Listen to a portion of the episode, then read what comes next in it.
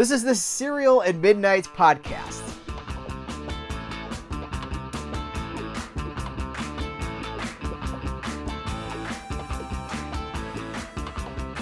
Hello and welcome to the Serial at Midnight Podcast. My name is Heath Holland, and in this episode we're talking all about Ghostwatch with the director of Ghostwatch. Now, people in the UK might be more familiar with what Ghostwatch is than those in the United States or maybe other parts of the world, but I realize that the reputation of Ghostwatch outside of Britain in the last really 5 to 10 years has just, it's snowballed. More and more people know about this, as they should. So just let me give a cursory introduction. So Ghostwatch was this 1992 BBC TV event. It's essentially a TV movie, but it was a documentary. It was shot in a documentary style, so you're not sure if it's real or not. And if this sounds familiar, if you're thinking of the Blair Witch Project or even maybe the WNUF Halloween special, things like this, all of these, you know, the VHS found footage thing doesn't exist without Ghostwatch. This was really a pioneer. So it aired on Halloween night. The premise was, let's go see if there's this haunted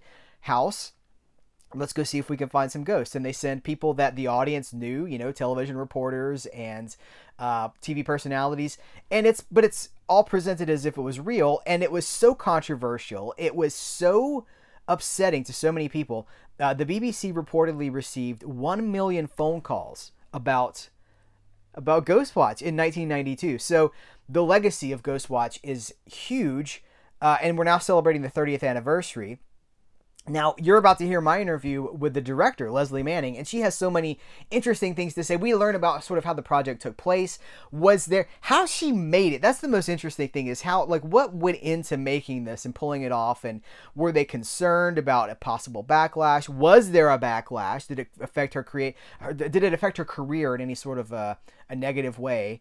And we're looking at the legacy of Ghostwatch 30 years later. But that conversation is not complete without talking about this new 30th anniversary Blu-ray presentation for 101 Films. Now, if you're watching the video version of this podcast, I'm showing it right now. So it is an incredible, I mean, this is a truly incredible package. So we have the original presentation of Ghostwatch on Blu-ray with a new 30th anniversary documentary that includes the involvement of so many people that were involved with the production. There is all sorts of added items. So there's a book of essays. Okay, there's a book of sort of an appreciation, helping us to put this in context. There's art cards that are included. The most interesting thing to me, and I talk about it with the director, is a miniature facsimile edition of the screenplay itself, of the script, complete with the director's notes. There are storyboards in here. There are, things are scratched out, things are highlighted. We get to see how this actually happened. And for so many, for a project this controversial, this is interesting to me because you get to see how it all took shape.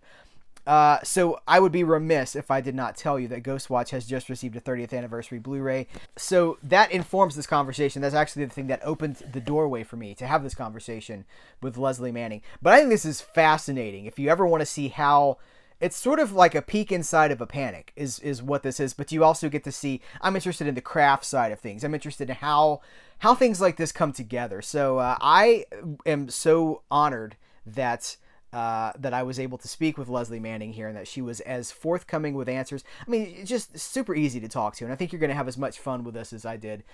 So here it is. I'm going to go ahead and cut to it. This is my interview with the director of Ghostwatch, Lesley Manning.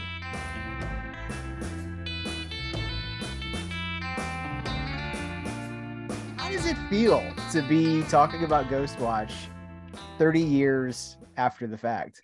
That's such an interesting question.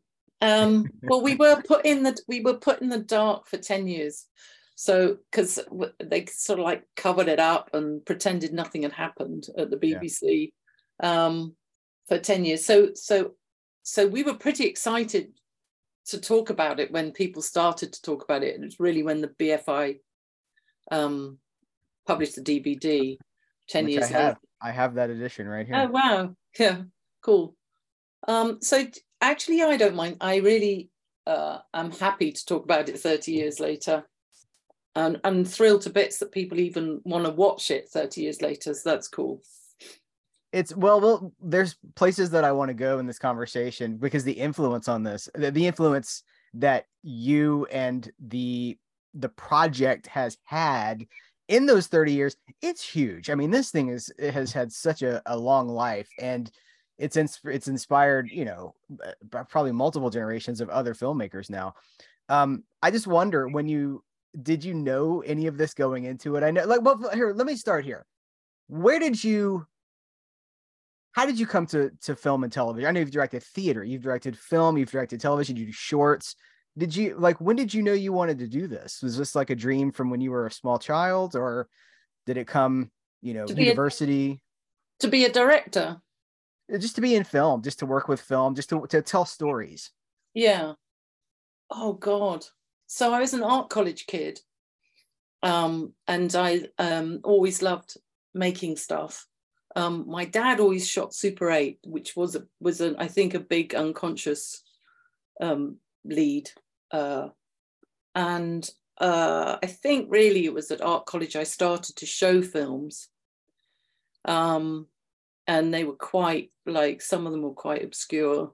And at art college I was watching some obscure films. And then one afternoon I took myself down to the cinema and watched Jaws, and I thought, this is it. This is so good. And you thought to yourself, one day I'm going to terrify terrify the entire Great Britain. I did write to an American company, I think, when I was about 17, and said, you know, can I work? I can't remember which studio it was.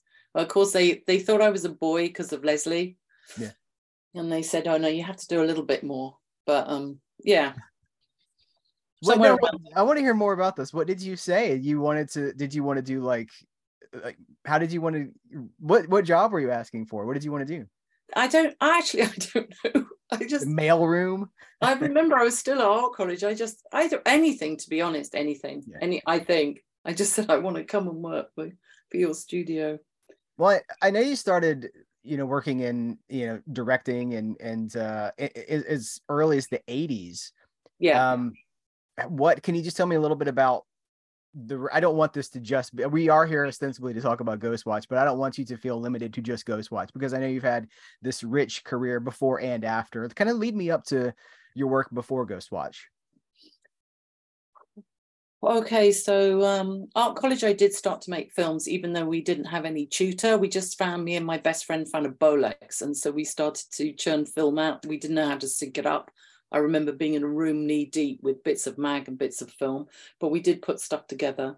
And then from that, I went into cutting rooms, at BBC cutting rooms, and where I actually thought the hub of the universe of filmmaking is in the edit room. So I did that for a while, and then for a couple of years. And I remember I was only on holiday release. I'd just been, you know, I'd been employed every 2 weeks for about 2 years. Mm-hmm. And I went up for this review and then they said, what do you want to do? And I said, well, I want to direct. And they burst out laughing.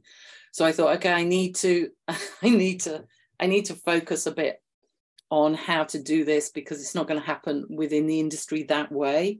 Mm-hmm. So I had my little art college films, and I had a little animated film, to be honest, that I put through the BBC baths for a bottle of whiskey. I bribed the guy, because they still had film going through for the news rooms. So every night the bath would go with the news footage, so, you know, for a bottle of whiskey, put my little film through, and I applied to National Films and got in, and that was a bit of a game changer. Because I could make a couple of films and got more confident and knew a bit more about what I was trying to do. I came out, did cut music videos for the great and the good, and then decided I want to throw it all in and really direct. And I got a break in TV for first-time directors, making a documentary about Lindy Hoppers. It was a black dance group that was street dance group, but who were electric. I mean, they learned all their stuff from American films. They just learned it off off secondhand from the TV, and they were brilliant. So I made a little film about them, and actually that little promo got me the gig for the TV thing. So I've always, everything in my life, I've had to make it and then remake it. You have to prove yourself a lot. And then I went quite fast through to drama. That was a little documentary, but I went through to drama, series, serials, and then the BBC films. And I did a really lovely film called My Sister Wife, which was all about an Asian thriller. And from that, it was the same producer, and we were in the dubbing theatre. And she said, look, I've got this script. Would you like to read it? It's a bit techie, subtext. You're a girl. Can you cope? And I said, no, I'd love to read it. You know, I'm art college. I did animation. You know, I felt very, very comfortable with effects yeah, I loved the script. I was totally hooked by a moment in the script. Where Michael Parkinson, who's the presenter, goes, there's nothing there, and there's something there. And I was just hooked with how that would affect people watching in their sitting room, at the door, standing at the door, shouting to the kitchen, Michael Parkinson can't see anything, but I can. So yeah, so that's how I got to Ghostwatch. Oh, there's so much that I didn't want to talk about. So, well, you talked to the script. The new Blu-ray edition from 101 Films includes like a facsimile of the script with your notes and your annotations. There's like little storyboards here. I think I'll try to find them here, but there are tons of storyboards. I left most of them out on every other page. Like if you imagine my script, every left-hand side back, was covered in little thumbnail sketches. Just for example, I hold this up for the camera so that people can see what I'm talking about. But it's fascinating. So one is fascinating that you were comfortable having this distributed on, as a commercial product, but also just letting people into your process. I think that's there's like a transparency there that I really respect. As you can imagine, it was a highly technical process because it came from the film department, but I insisted we should do it as TV, as on tape, which upset the film department because they only made films on film.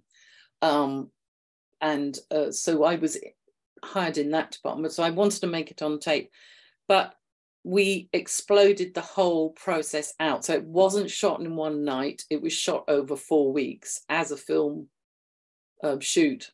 Well, than 4.5 weeks. So we shot the house first and then the studio, and we larded that in behind their head. So everything was incredibly technical in that sense. Every time we looked at the parapsychologist, there would have to be something behind her, either leading into Michael's next thing or at least a card. So we had to know every time what was on the wall. So technically that wall had never been done before because it wasn't, even those video walls had been done, but we had pre-cut VHS or pneumatics going into a million machines to make that wall. So we'd sort of unpicked the whole television language and had to make it work for ourselves. All the cameras were shot individually and taken back into the cutting room and cut by a film editor.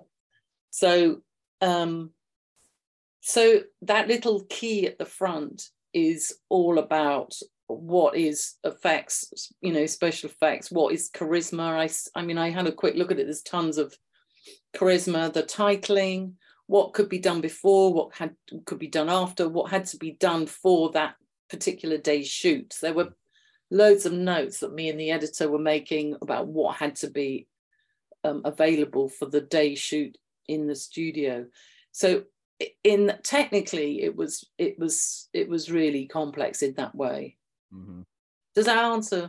I just wanted to hear kind of your process because it is, when you watch, the deception is that, oh, this is happening live, we're watching this live, even though and we can talk about this as well, because some people got it, some people didn't, but it is an incredibly well thought out, well structured, well planned production, and I have to imagine that so much thought went into it.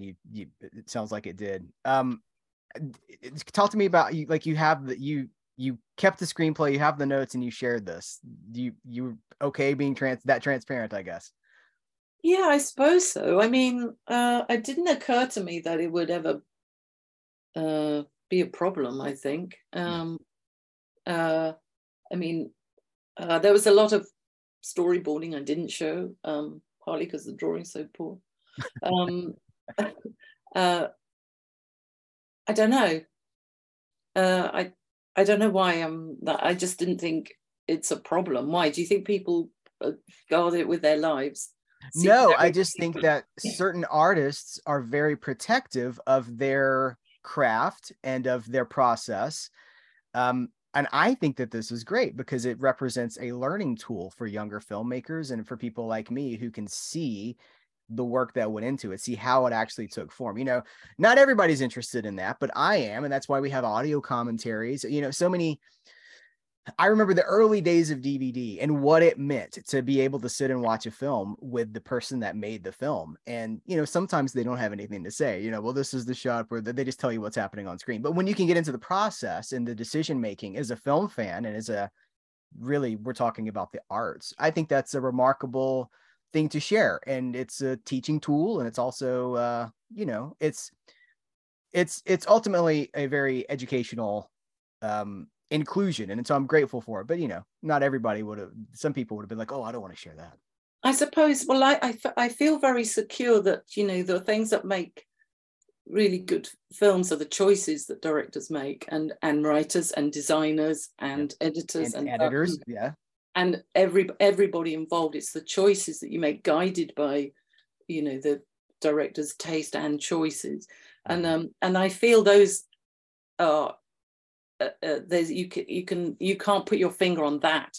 What I've shown is my process, how, you know, how I thought, and I really enjoy my script in the sense, because I keep the layers. Sometimes, as you see, I stick over when Stephen and I changed, you know, wanted a line changed, or indeed a character came in as Mike Smith, who was in fact related to Sarah Green in real life. So then it actually needed to be altered.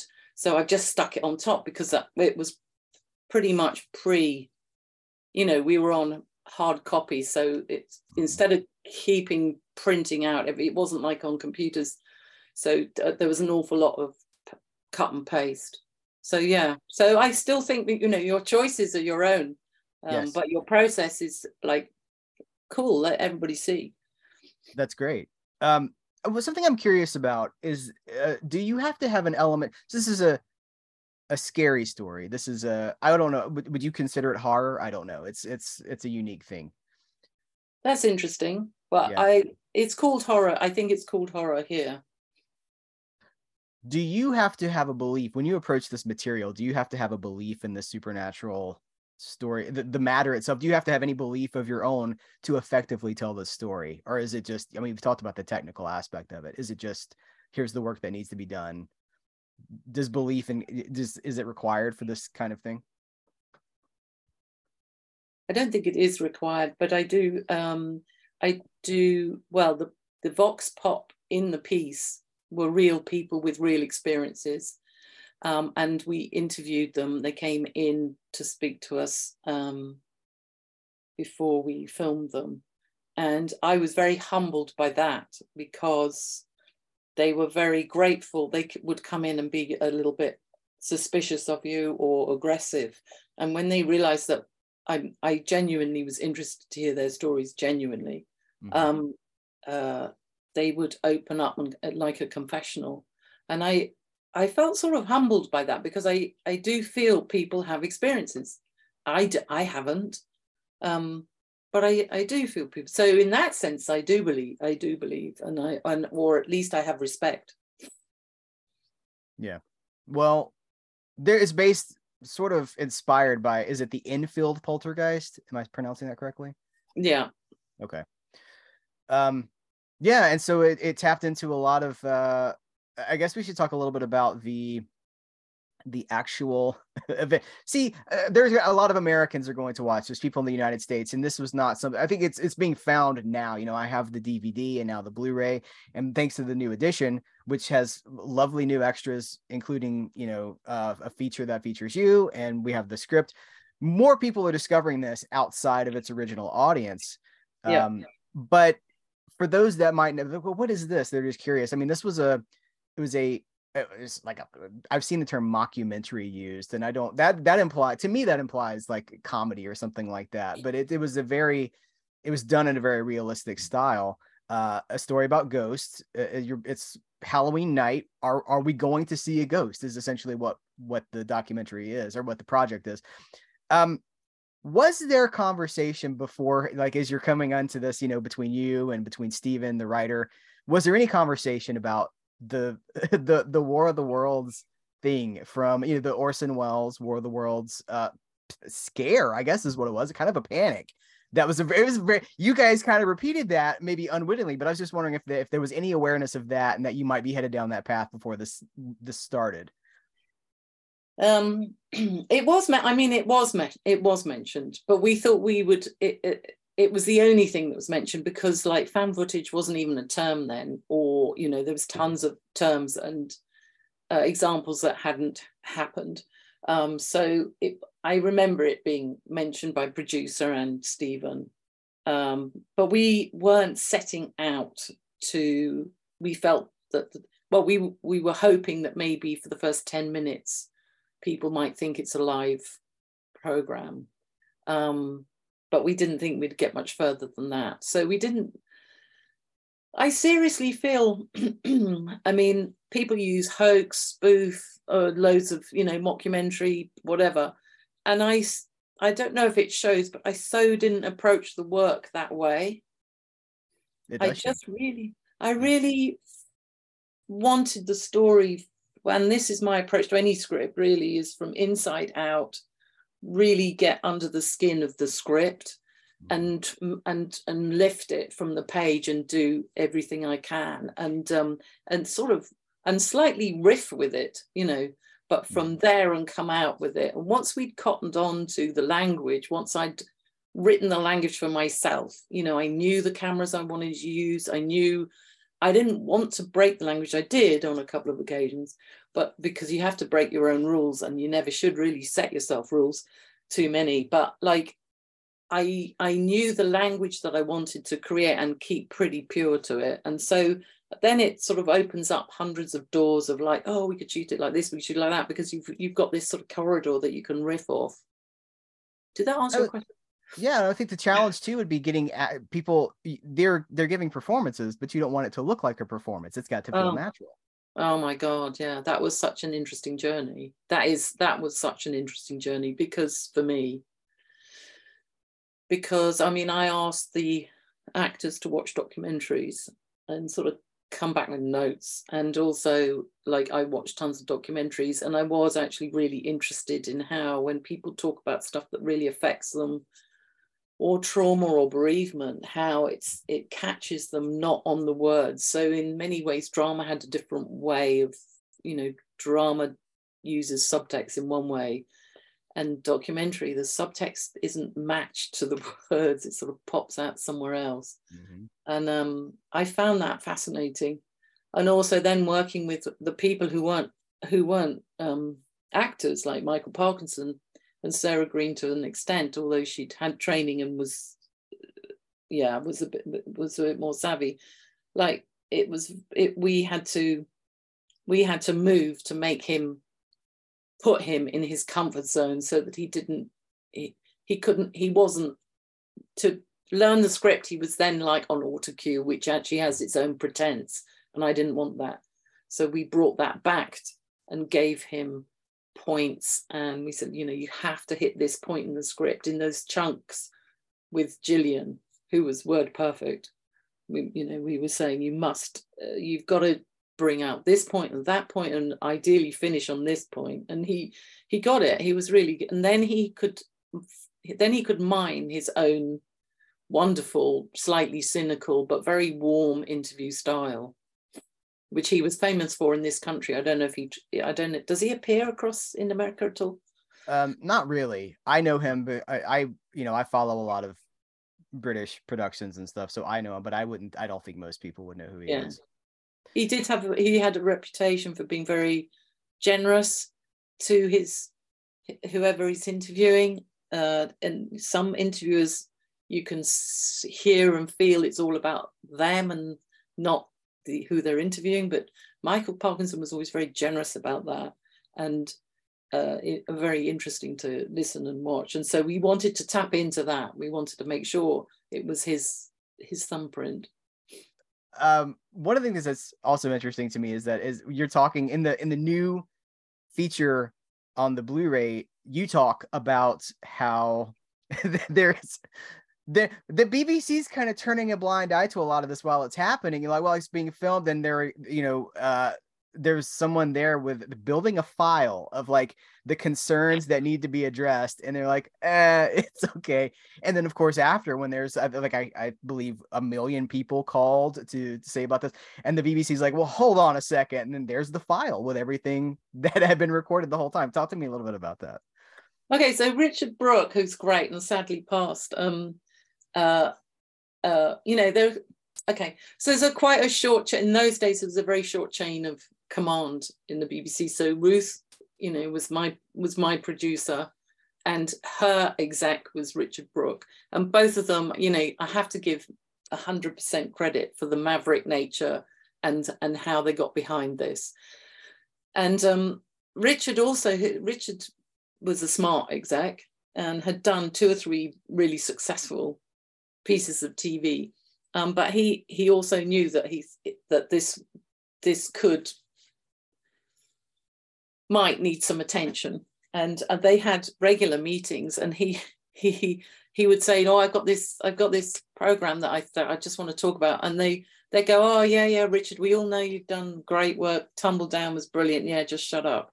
So he was trying to say that we should all look at this seriously, and it never happened. And he did actually collate all the minutes. And I sort of have this funny feeling, because it's quite a slow burn at the beginning with Ghostwatch. I have this funny feeling that the execs watched the first 10 minutes two nights before it went out and thought, ah. And also not only that, I actually think they couldn't understand the language. They saw the realism and didn't think, because I've got somewhere in my cupboard somewhere and sort of an email that Richard passed on to me, which was like, oh, what's she doing? How, you know, it's not even drama. It's just like, it all looks so real. I mean, what's going on? What? Okay. And so then it comes out, and it's, you know, we know it's controversial. It's, well, what was the immediate? So I'm like, the 1st of November, what's your life like? What happens? Well, we could start on the 31st, because, Ruth wanted us off the street, sort of. I think she was still in the War of the Worlds mode, and she wanted us off the street so nobody would go, ah, you're not making live TV. So we all had this party in a sailing club in Chiswick, which seemed to me was just a bar and a space with a TV in a corner. And Mike Smith brought some popcorn, and it was just a bit of a, you know, it was just a laugh. Ruth came back ashen-faced and said, oh, the phone lines are all jammed. And we you know, it has a flag on the program, which we manned twice. So there's BBC phones that would listen to complaints or whatever. And then we out of our budget, put a whole nother load of people answering phones, because we thought people might be spooked by it or whatever. Mm-hmm. So they were all jammed. And so she went, oh my God. And then the 1st of November was the tabloids.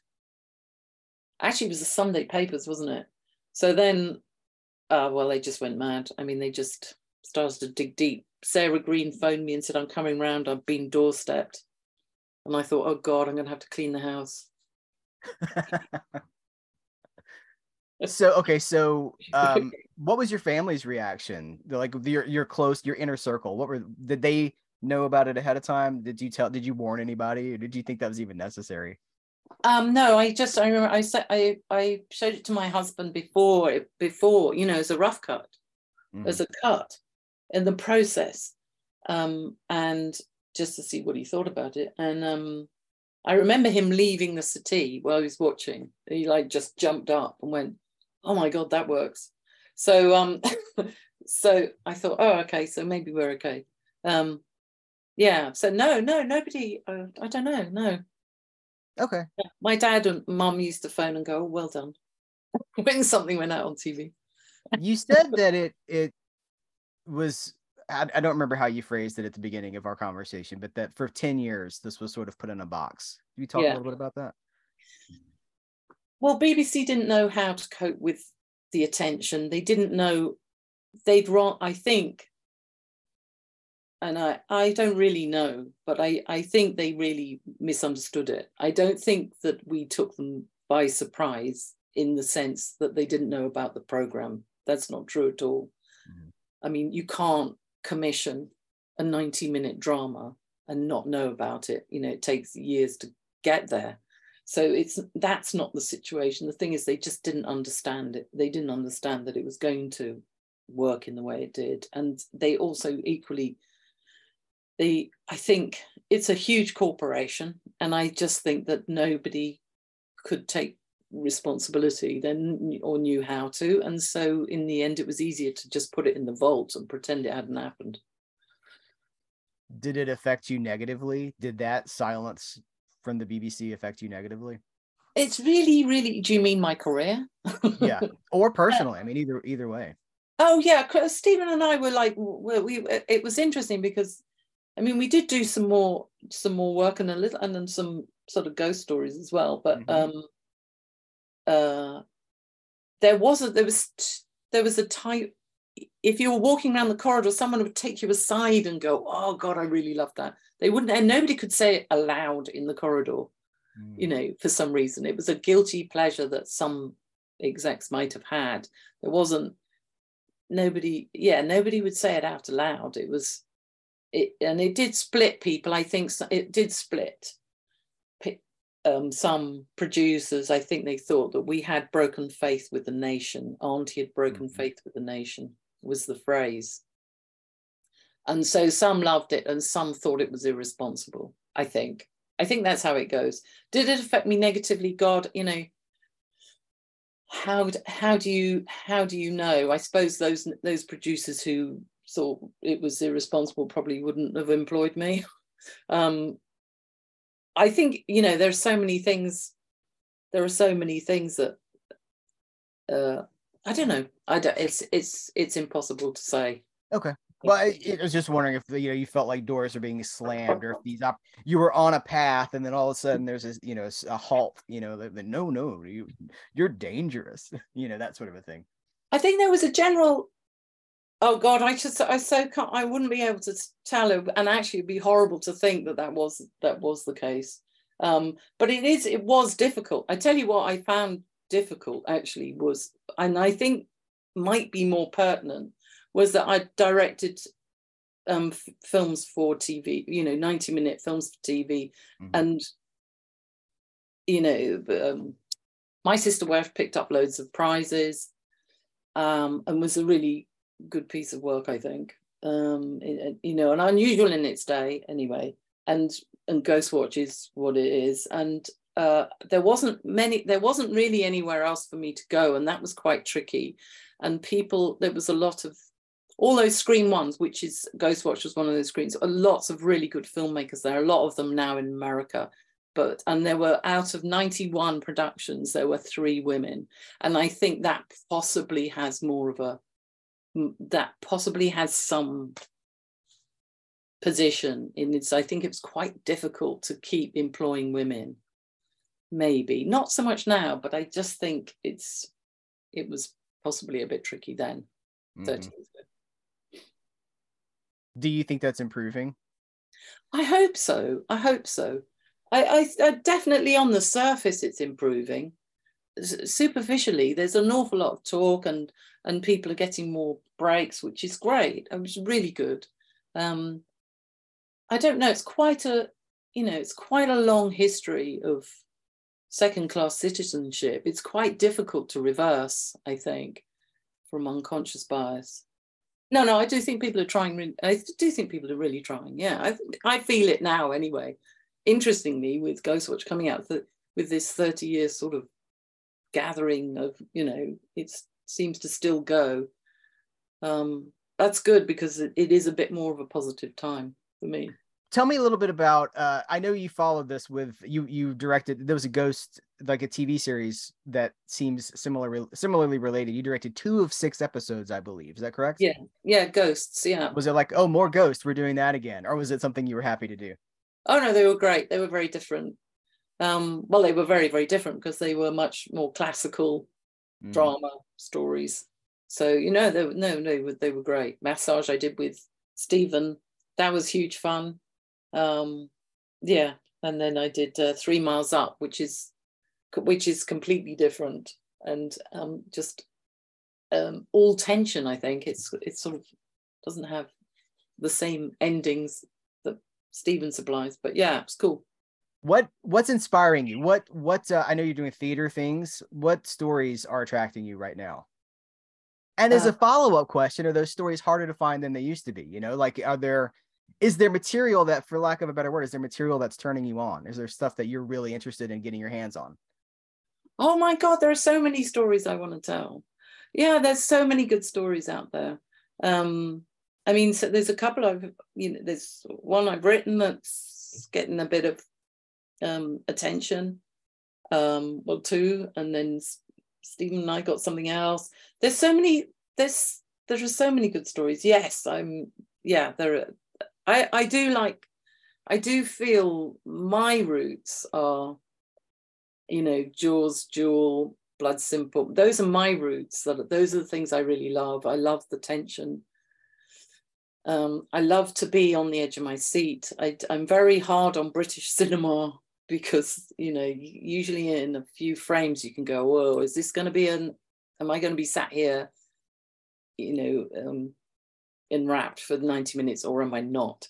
And the only sin, I think, when I read a script, the only sin is to be bored. That's the only sin. I don't care how it comes. I don't care what it is, as long as I think, oh my God, there's something really interesting, and I really want to know the next moment. Here in America, we're experiencing something where it's the theatrical, they're only making popcorn movies, really. They make movies that aren't popcorn movies, but they either don't come to theaters, or they're in sometimes my theater, I have, AMC is a chain that's purchased like so many theaters in the United States. And so they've kind of got this is my bias. It's kind of got a stranglehold on the theatrical release system. And some of these smaller independent films, probably that you would be interested in making, stories you'd be interested in telling, may show on a Thursday night at 7 p.m. once, and then they leave. They show one time in the theater. But, the latest Fast and the Furious movie or whatever is going to be there for weeks and weeks and weeks. And so it feels, for me, it's getting harder and harder to find the kinds of stories that I want to see and that I want to connect with. You're on another side of that. You're on the creative side of that. So that's one of the reasons I wanted to ask you about that is there opportunities for the kinds of stories that you want to tell? Or is it just getting, I'm not super familiar with what the theatrical scene in Britain is like right now. When I say theatrical, I mean cinematic scene. Yeah. If it's being overtaken by the same kind of thing. Yeah, it is. I mean, the independent film is, if you talk to a producer, they just wince. And if you talk to an agent, they wince as well. They just think all that effort, nobody sees it, nobody makes any money. They think, 9 times out of 10. And so it's a really, really difficult model financially and business-wise, really difficult. I feel quite optimistic about it because I think it's in its worst period now. And I suppose the optimism I have is that then the budgets get knocked down so low that nobody can ignore it, and then these things bust through, directors bust through as well, and little stories bust through, and not when I say little cheap, but big stories. So I'm always optimistic that it's not going to die. And I really do feel, I love watching that 90-minute, story from anywhere, as long as I'm not bored. So I do think it will survive somehow. I do. It's just, it's in a really bad state. It is. We have the same thing. I mean, our cinema chains are going, and really interesting. Yeah, they're sort of a bit dying at the moment. What's really interesting in my area now, in Ealing, it's called the Ealing Project. It's the only cinema in our vicinity, and it's a community cinema, and it shows all the blockbusters and the independents, and sometimes piped theatre. So and it's got 4 really great screens. And then the next district, this is London, in Chiswick, a suburb of London, they have a private cinema that cineasts have started, which has got a 1 Michelin star restaurant attached to it. There's just really, really inventive ways. And all of them have these great seats, and that you can eat and drink there. Wow. And so I think it's really interesting how things might, I don't think it'll go, the independent cinema and the independent project. Yeah. It's incredibly difficult if you go mainstream. Also, one of our major problems is, being satellite to you a bit, is that, you get a great script, you feel the money can come, but it's all dependent on the star. And now, since COVID as well, they're all double banked and booked for 6 years on, Netflix and, up and down and across. And so, is that a good thing or is it a bad thing? So the independents now can't find their little name to make them even slightly viable. Mm-hmm. Maybe that's a good thing. Maybe there'll be more stars created, like Netflix is creating stars. Well, on the note of Netflix, how do you feel about creating, programs, films, shorts that are for a primarily digital, they're going straight to a digital platform? Do you mind that? Do you like that? I really, I really, really don't mind, because television or what you see on your screen that's made for the streamers and television is very high quality now. And when I started, it was like, if you were in TV, it was a real struggle to get across to film. But now, if you're in TV, there's crossovers all the time. So I honestly, for me, it's all about storytelling. It really, really is all about storytelling. I don't care if it's Super 8, Netflix. I really don't. I think if it's a great, if you're there and you get it and you somehow pass over something to your audience, I think that's the brilliant thing. Well, I definitely want to recommend people to your website, lesleymanning.com, because they can see some of the, are there any entire films up there? I know that there's a few clips. They can see your work is my point. Yeah, yeah. So I'd like people to go check that out. Where else would you reference people? Are you doing any theater work right now? Are you undertaking anything else?